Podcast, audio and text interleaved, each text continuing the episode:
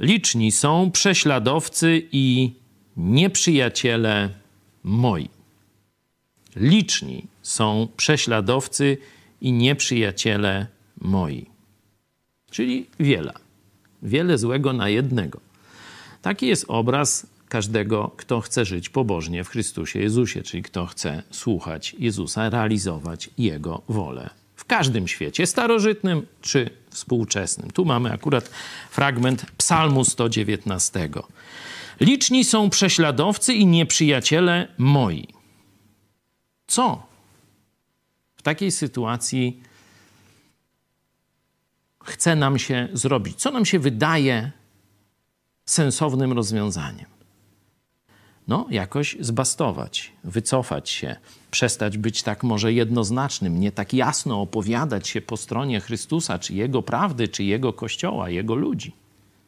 No a co zrobił autor tego psalmu? Liczni są prześladowcy i nieprzyjaciele moi, to jest werset 157, możecie sobie sprawdzić, lecz ja nie zbaczam od przykazań Twoich. Hejte, hejterów, hejtu będzie mnóstwo, nacisków, prześladowań będzie dużo.